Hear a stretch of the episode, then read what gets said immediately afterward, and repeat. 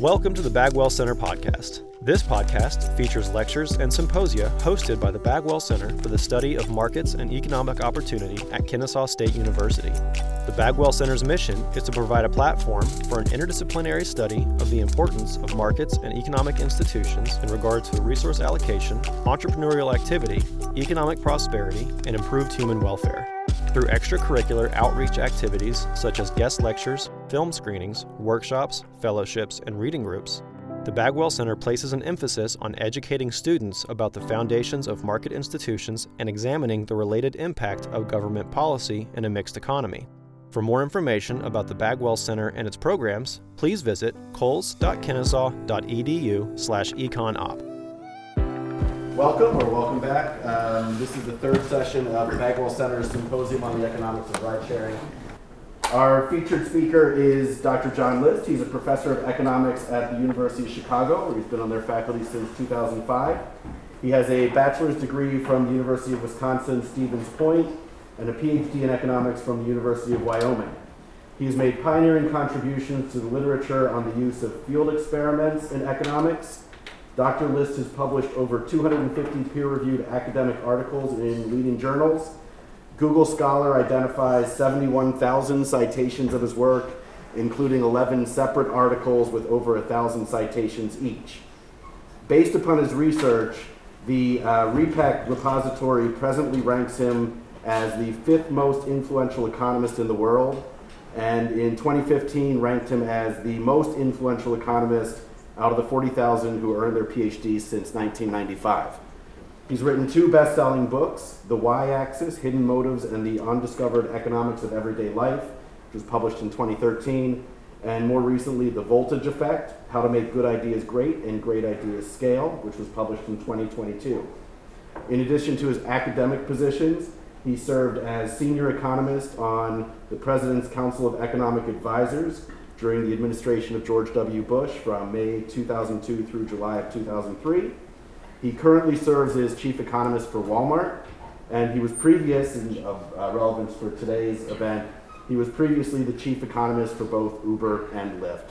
So please join me in welcoming Dr. List to Kennesaw State University. Thanks for having me. That was very kind. that was very kind. Thank you for that intro. As you can tell, it I can get chief economist positions, but I have a hard time keeping them. Um, so I, I, I, did serve as chief economist at Uber for two years. And I quit on a Friday, and I started the next Monday as a chief economist at Lyft. Um, thankfully, they don't have uh, these, uh, these compete laws like they probably should. But I had to leave my brain at Uber when I went to Lyft, and then I was at Lyft for four years. And um, I decided to quit last March, and I started May 1st at Walmart, and I've been the chief economist at Walmart since then. So during the Q&A, we can talk a little bit about that, should you please. Um, but I want to focus my 45 minutes on what I think we can learn from rideshare. Now, if you were in the panel, I tried to make clear that I think one of the greatest innovations of our day is rideshare because it uses something very simple prices to clear the market. It's what economists always say is an efficient clearing mechanism prices. That's what's behind all of our economic models. You have price going up and down, and quantity demand and quantity supply change, and they end up converting or con- conversing, let's say, to some equilibrium where demand and supply crosses. Now, that, that's beautiful from an economist's point of view. That's exactly what rideshare does. A lot of you probably are not old enough to have witnessed some of the bad stuff with taxis. Like when you fly into McCarran Airport to go to Las Vegas for a weekend, you stand there waiting an hour and 25 minutes for a cab. That's waiting time clearing the market. You don't have that anymore we have prices. Okay. So today what I want to talk about is what have we learned? And I'm going to talk mostly about my research that I've been doing at Uber and Lyft. Some of it is public, some of it is not. Okay? I'm going to start by just quickly summarizing some studies from the demand and supply side. Then I'm going to focus probably like 15 minutes each on a study in gender economics. And then I'm going to go to behavioral economics. And then I'm going to go to the economics of crime. So I've chosen these to try to have a broad swath of something that you will be interested in hearing about. Okay, and if I miss something, we can talk about that at the end. Okay, and then I'll end with uh, some concluding remarks. Okay, so here are some examples, and I don't know if any of you, how many of you listen to this Freakonomics podcast? Raise your hand if you've listened to that. Okay, a few of you. Do you hear the apologies one that I did with Dubner? Okay, so there's a story behind why did Uber invent apologies for when they give you a bad trip? It all started because I got a bad trip. And I yelled at the CEO and said, You know what, TK? The worst thing is, I did not even get an apology. And he said, John, we haven't gotten to that yet. And I said, We have now. So that ends up being an academic paper. It's the first one. The second one is value of time. So when I worked in the government, a lot of policies that are economically significant have to undergo a benefit cost analysis. And within that benefit cost analysis, we have to place a value on time. Right? If we, if we make a bridge, we save people time. If we make a, a fourth lane in, a, in an interstate, we save people time. You can say, well, how do we value that time? That's what that second study is after. Because what's interesting in economic theory, there's something called weak complementarity, that after you have that in place, all you need are two elasticities a, how sensitive people are to price and how sensitive people are to time. And then the ratio of those, that's the value on your time. That's what that second paper does. The third paper is about tipping. So, if you've used Uber for a long time, you know that they did not used to have tipping. My group was responsible for rolling out tipping on the Uber app in the summer of 2017. So I did it as a nationwide field experiment to explore not only scaling, but also why do people tip. Okay, that's the, the third paper. The last one, I can't make these public just yet. This is on rewards and loyalty. Once somebody takes an Uber or Lyft, how do you keep them loyal to your product? Okay, so that's what those two studies are going to be. That's the demand side example. Supply side. So a lot of times people say that rideshare gives workers flexibility. It does. You can work when and where you want. So we want to try to value that flexibility. That's what the first paper does. The second paper is essentially about how market aggregates move when we add things like tipping. And this is like an Econ 101 story built in an econometric model. The third one is uh, very behavioral on income targeting. A lot of times people argue that workers target a certain income, and after they reach that, they quit. That's very important because that's a, it's a very weird supply curve. So, that third paper is a nationwide field experiment on income targeting. Now, the last one is using some machine learning to look at various techniques within experimental economics. Okay, so all these are on the supply side. Okay, let's get to some action. Gender pay gap. What do you think? Do male and female drivers earn the same amount per hour when they work at Uber? What do you think? Should, right? They're all paid the same time and distance formula. Makes sense, right? Okay. So when you look at gender pay differences, the economic literature starts with whenever there are observed differences, they say, well, it's probably because of human capital, different education levels, or people take different majors across male and female cohorts. Some people say, well, it might be labor market attachment. Uh, women tend to drop out of labor markets more than men, so that causes a gender pay gap. Some people might say it's discrimination. Okay, that's in the formal labor market. There are decades of studies in economics exploring gender pay gaps. Now, where I focused on are differences and preferences between men and women. Men and women might have differences in the competitiveness of the wage contract. Men and women might have differences in risk aversion. Okay? But we all know the world's changing, so let's talk about rideshare. Claudia Goldin had a really interesting quote. She's a leader, she's a Harvard professor who's a leader on gender pay gaps. Here's what she said about the gender pay gap and what must happen in labor markets for it to be entirely exercised.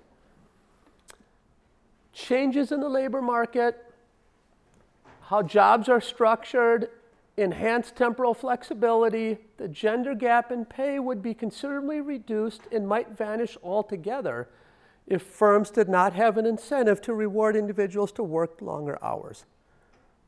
Okay. So when I started this project, I thought, Claudia is going to be right. I'm going to look at the mounds and mounds of data, and men and women drivers will make the exact same amount of money. Okay? Right? There are no negotiated wages, there's no job flexibility penalty, no convex returns to hours. There's what the data say. You and I are both surprised.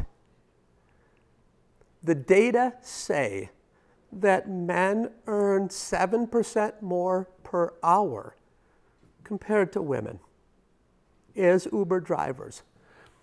So then I looked across a long period of time and said, well, maybe that's just an outlier. Doesn't look like an outlier to me. Every time period, men earn more than women. I then looked across cities, and there are differences, but still, in every city, men earn more than women. What's going on here? Somebody help me. What do you think? this was before tipping. Okay, but you are right. Um, women earn about 13% more in tips. That only takes out about 1% of the 7% difference. By the way, that, that makes it go smaller, not larger, because women receive more tips than men, yeah. especially young women from older men. That, and that's in the data if you want to look at that. And you can, do, you can use your own theories why that might be true. Um, but I'll tell you what, as uh, female drivers get older, by the time they reach 50, they get the exact same tips from male customers as male drivers do who are 50. So use your imagination about that. Yes? I believe that women operate more on emotionality, feelings, and men are more logical in that aspect. So the reactions of driving and, for example, an accident happens, the reactions will vary. That might be true, but remember, you just paid time and distance. So if women slow down and just stop for like a half hour, if they have somebody in their back seat, they're making money. Uh, essentially, both genders do, but like, why the pay gap is like different. Yeah. Okay, that's a conjecture. Another conjecture. The there's a difference in personality between the men and women who pick that job. Like maybe you have a certain type of male, like male. But w- why do they make more money though? No, that's what I'm saying. Maybe there's a bigger pool of males who will do that job than a smaller pool of women. It's like more of a, I'm not to say last resort, but yeah. I think you have fewer women choosing that than you do men. You are absolutely right. But in that case, if only 5% of the women do and 80% of the men, if, if you're sorting according to economic theory, it should be the 5% best women. So it should be the opposite result if like sorting is important. Okay. So where I went is I said it's got to be discrimination. It's got to either be customer side discrimination, you see that there's a female and you say no, I'm not going to take that trip, or it's dispatch side discrimination. So we looked at the data, it's neither. Okay, so this didn't turn out to be a discrimination paper. Now, we ended up having mounds and mounds of data, of course, and what's interesting about the Uber data is it's rich enough that I can completely unpack that 7% pay gap with three variables. Okay, let's talk about those three variables are. Fact number one experience matters a lot. So here's what I mean by that hourly earnings here, rolling number of trips that you take there. Okay, you can see that early on they make about 2150 and then it grows to about 25. That's just a fact in the data. Experience matters. Fact two men have more experience than women. So you can see a lot of females drop out early. So, from these data, we developed a program to try to keep female drivers on the platform longer because of the data that we discovered here. Okay, and as you can see, men, there are a lot of men who are really experienced. Okay? It's also the case that besides working more weeks, men work more per week than women. So it was set up here a few times. A lot of people are, you know, working part time or, or, or, working fewer weeks, et cetera, et cetera. Uh, this gives you lifetime trips completed over weeks. And as you can see, men just dominate women. They're more full time drivers. Okay. So here's a first result then. How do we unpack this? Where and when to drive is about 25% of the pay gap. Women cannot drive at bar time because it's a constraint. They don't feel safe. Women have more constraints during the day. They have to take Johnny to school or take Jane to soccer. That's morning and afternoon commute. Those are very valuable times. So, where and when is stacked against women in the data. Now, the thing that's not stacked against them is this thing, which is a fact in our data. As a driver, you get a trip request. You don't have to take it. Women accept nearly every trip. So you can say, well, why isn't that good? You're making money. It doesn't make sense to drive across town, drive a half hour to pick somebody up for a five minute trip. It's a totally terrible trip for you because you're only paid when somebody's in your back seat. You're not paid for the time that it takes to go and get them. Men strategically reject trips. Okay? That's 50% of the pay gap. What do you think the other 50% is?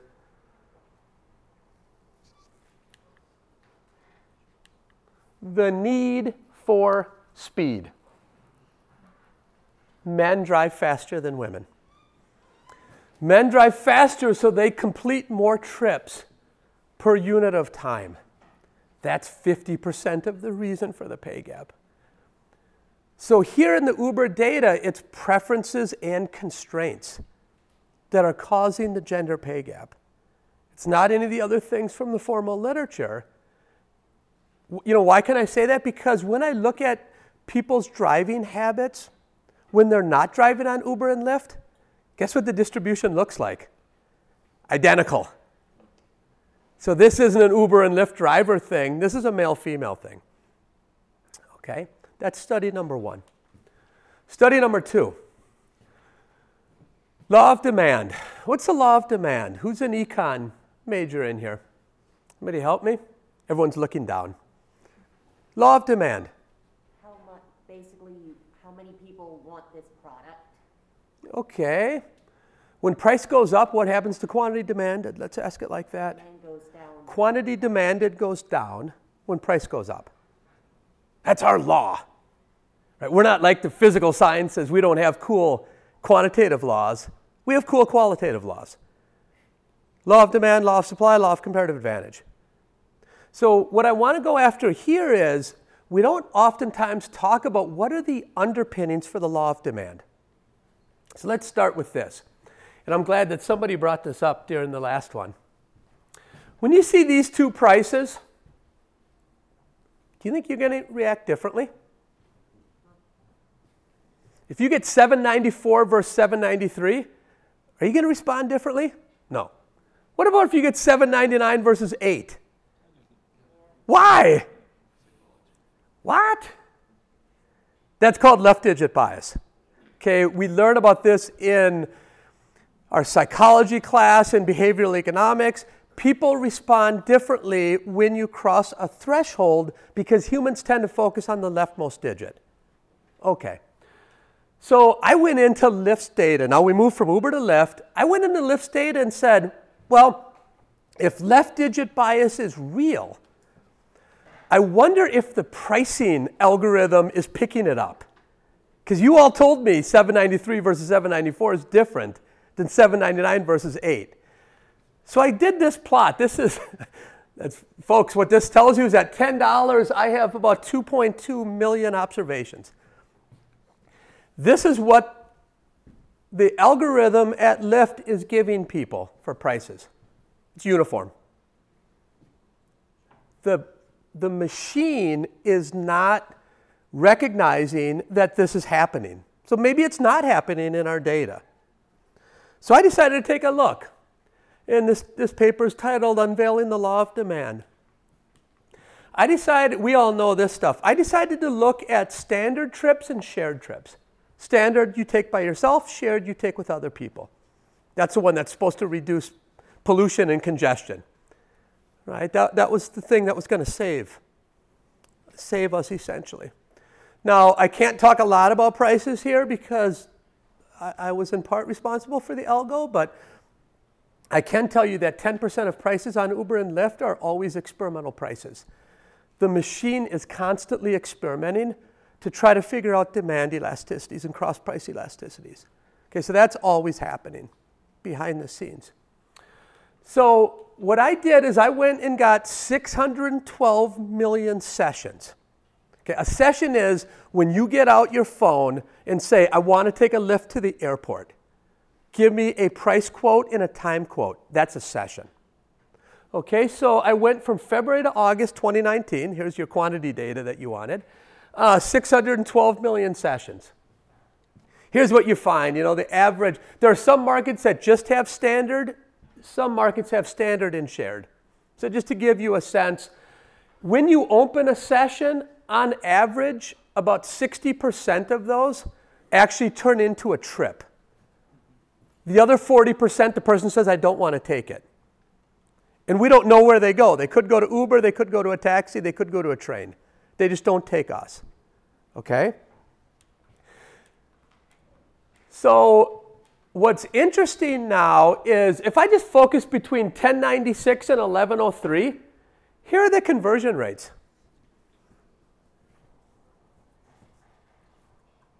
That's amazing, right? It's like, wait a second here. It's 50.2, 50.4, this is are the prices, and then it gets to 11 and it drops down. Is that real? Is that really in the data? So remember, this is how the machine prices. This is what the demand curve looks like in conversion. So you, you can say, you know, we go here to 15, all the, all the way up to 15.99, then 16 down there. It goes up, boom, boom, boom, boom. That's a figure worth a thousand words, or maybe even more. Shared the exact same thing. There's a huge effect at every integer. Okay. This is another way to put it standard conversion. I collapse everything at the prices. This is 0, 99, above. You can just see in the, this is the cross price elasticity. It even happens in cross price elasticities, left digit bias. So I can strategically price standard to move people to shared, should I want. Okay. So you could think about, well, can you get a little more structural? And what I'm doing here is I just put a simple model. Think about the price of 553. Um, this is how much attention you're going to put on the 5. This is how much attention you're going to put on the 53 cents. So I can take these mounds and mounds of data and try to estimate theta. So theta you can think about is the left digit bias in pricing. So is an intuition, if theta is 0.5, quantity demanded drops by the equivalent of 50 cents with that one penny change. So I take all those data and I estimate theta, and I end up finding it's about 0.5. What that suggests is that 50% of the reason that law of demand holds is because of that one penny change The other 99 cent change over the dollar is responsible for the other 50% of the law of demand. That's how powerful this bias is in our data. So then I said, well, let's do a field experiment to see how much money I can make for Lyft. So we ran this experiment for two months and we randomized across 177 million sessions. But how many of you have taken a Lyft or Uber in the last five years? Raise your hand. Okay. I want to thank all of you for being one of my experimental subjects. thank you for helping me learn about the world. Okay? Because that's exactly what's happening here, right? It's not creepy that I can't put your name on an action, but I can talk in aggregate. I can talk about routes. Downtown Atlanta to the airport, downtown Atlanta, Kennesaw, whatever. Um, I can talk about elasticities that way. So in this particular experiment, we have six groups and we're just randomly putting you in one of those groups when you open up a session. Okay? The control is business as usual. We're taking some people standard price down, shared down, that's 10% of the sample, and you can see all of this. Okay? It's a massive experiment, 177 million observations. Now, from the naturally occurring data, we predicted in each of these treatments this is how profit should change. That's how profit actually changed. So the forecast wasn't, from the naturally occurring data, wasn't that far off. You can see we made a ton of money, um, and it wasn't that far off from the naturally occurring data. This is why I said in the panel, we know how to turn things off and on if, should we want. This just shows you, just using left digit bias, not even using price elasticities of demand. Now, the value to Lyft here, um, over lunch we can talk about what X was, since this is being recorded. Um, but it's tens and tens of millions of dollars per quarter. Um, now, we, I don't think that based on theta of 0.5, we didn't have the optimal pricing algorithm with that level, you really should end all prices at 99. And that's saying that people won't change their behavior, which they will if every price is 99 cents. Um, th- this is like 10x. But, but again, we know that Uber would find out and uh, customers would notice, so it might not be as lucrative to have everything, of course. Okay, now what's kind of interesting is Lyft and Uber are super sophisticated but their machines did not pick up left digit bias. That's where we, as economists, psychologists, social scientists, can really add value because we bring theory and understanding that can be tested in these settings when machine cannot pick it up. We know that the Uber machine doesn't pick it up either because we take their draws and they have a, a uniform price distribution too. So we know they're not picking up left digit bias. Even though when I was at Uber, I said we should do this, everyone said, no, no, do something else. Work on China. Um, now, what's, what's sort of interesting is this whole literature on the theory and, and welfare implications. This isn't just a, a zero sum game here.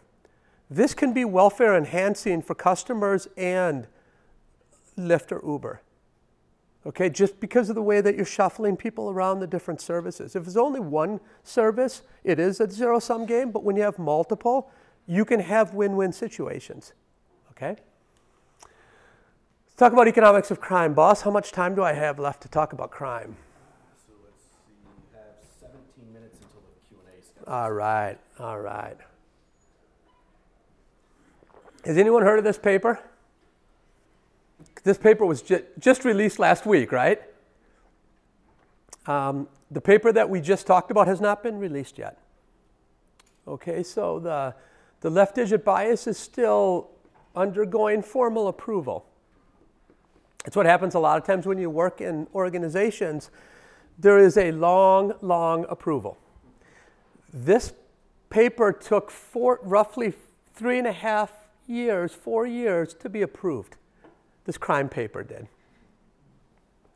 Okay, what can you tell me about police discrimination? What do you know?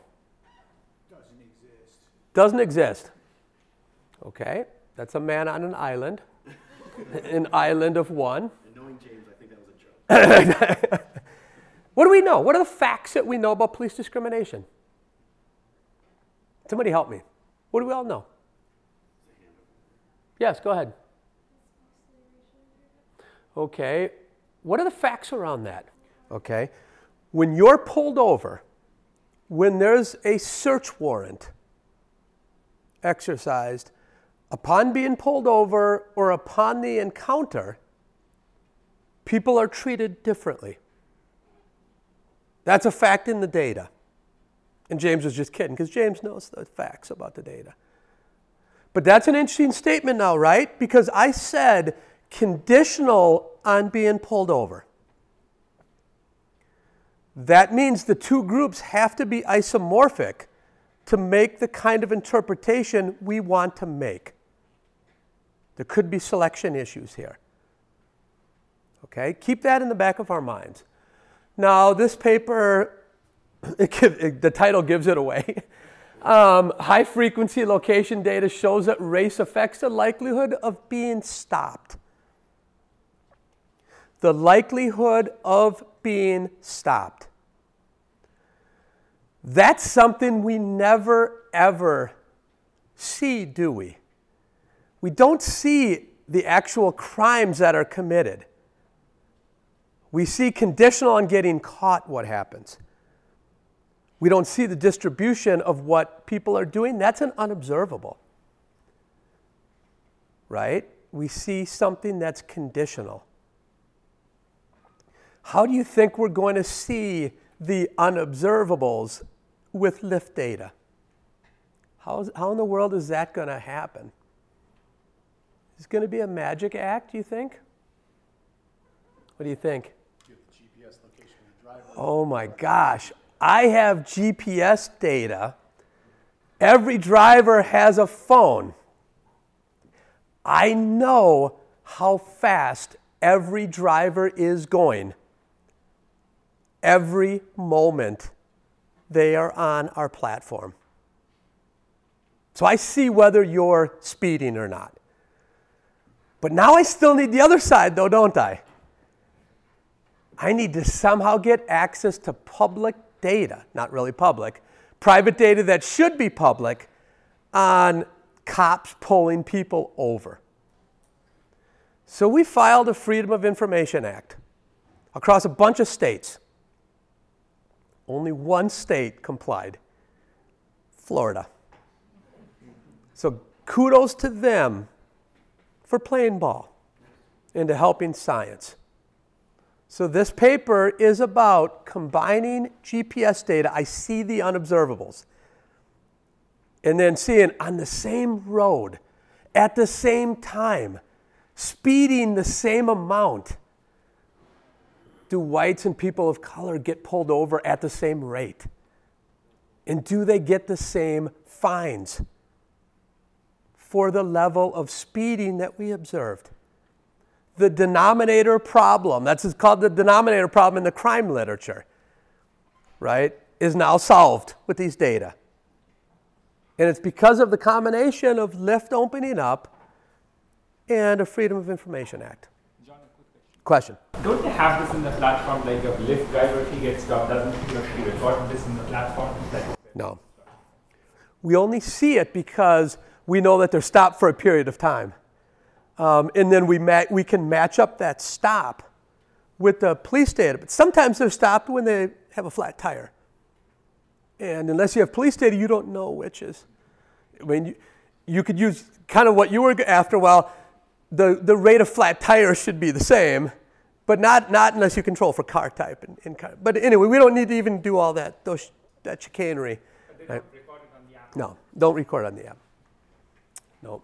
So, sorry for jumping. Uh, just Go ahead. clarification. So you don't control for the car We do. We will in the regression. We'll control for everything.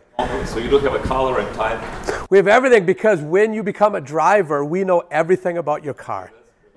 Yes. So I, I have all, all of the controls, et cetera, et cetera. So I can see. I give, I give you the answer already. Okay? So let's start here. Traffic stops are the most common cause of police civilian interaction. Like, I totally understand this is somebody being pulled over for a traffic stop, but that's what escalates. That's what starts. What we've all been observing. Yes, question. So, um, just a little bit ba- backtracking. Yeah. How does how do police observe the race of the driver? Yeah, it's, you just see them drive by, and you can see you can see whether they're white or a person of color. Like that's I could go outside and watch watch that, right? Because like some cars have tints on them, and it's, A- absolutely, absolutely. So we, we control for car type, and uh, every, I don't know if we have tinted glass, but if you have tinted glass, there should be no discrimination, right? that's what I was just. That's, Yeah. Okay, but look at the title. So- so you're, you're saying, John, you have lower bound estimates. Great. I mean, bad for society, but great for my paper, right? Okay. People find minority, minority drivers are 3 to 12% more likely to receive a speeding citation, but that's conditional on being pulled over. You don't know the unobservable. Minority drivers are less likely to receive leniency from a ticket. Again, that's, that's the stuff that you all know about. That's conditional. Now, the question here is do the police racially discriminate when enforcing speeding laws? So, here are the challenges that I was talking about. And, and the first one is it's really difficult to handle the selection issue if you don't have the underlying observable of the criminal rates. It's impossible. You, you can't take on that unless you have the right data. And you can just see if you only pull over the worst offending whites in a distribution of people of color, you're going to be underestimating the degree of discrimination. That's what I think happens in the, in the real world. That's what happens in our data too. Okay. Now, the other thing is, is what about differences in offense rates? Remember, we only observe whether you've been pulled over. So we don't know if it's bias or an offense. So we can also then open up the discussion about recidivism. Because remember, recidivism mixes those two. Recidivism is you reoffended and you got pulled over. What we really care about is did you reoffend? Right? So there's bias in recidivism rates too. Okay? So here's how we circumvent it. As was mentioned, we have smartphone. We know exactly your location and speed. We have a Freedom of Information Act with Florida. Okay? Now, this is what was asked before data, driver, and vehicle characteristics. That's what we're controlling for in the model. Okay? It's not a difficult or novel idea. We all knew that we needed to do this. But once you have the data, you can do it. Okay. So our two approaches, we're going to use two pretty standard, well, one very standard approach, a fixed effects model, and then we're also going to use what's called a double machine learning model, which we don't have to get into. But we're doing those, we're going to get nearly identical results across those two approaches. Okay? Um, now, we're controlling for all the things you can see. So the thought experiment I want you to think about is driving down the exact same patch of road you have a white man and a black man, for example, going the exact same speed. Which one's more likely to get pulled over? Who's likely to get a bigger ticket? That's the question. So we start out by showing when you look at speeding, what's amazing is people always speed. Um, you can see that, and this is white and minority. Probability of speeding is really high. So in this first bucket, 0 to 9 miles per hour, and we, we cut it at 9 because that's the ticket level in Florida. It goes 0 to 9, 10 to 14, 15 to 19. Those are different levels of tickets and different levels of if you're caught, how many points you lose on your insurance. That's probably the truly uh, costly thing here. Okay, so as you can see, that's, they're statistically the same, but whites do speed a little bit more than minorities. But what's interesting is for every 10,000 hours that you speed, you only pay about $15 in tickets. Okay, and it's because most people are speeding at a low rate, 0 to 9 miles per hour. And you tend not to get pulled over for that, unless you're a minority. Okay?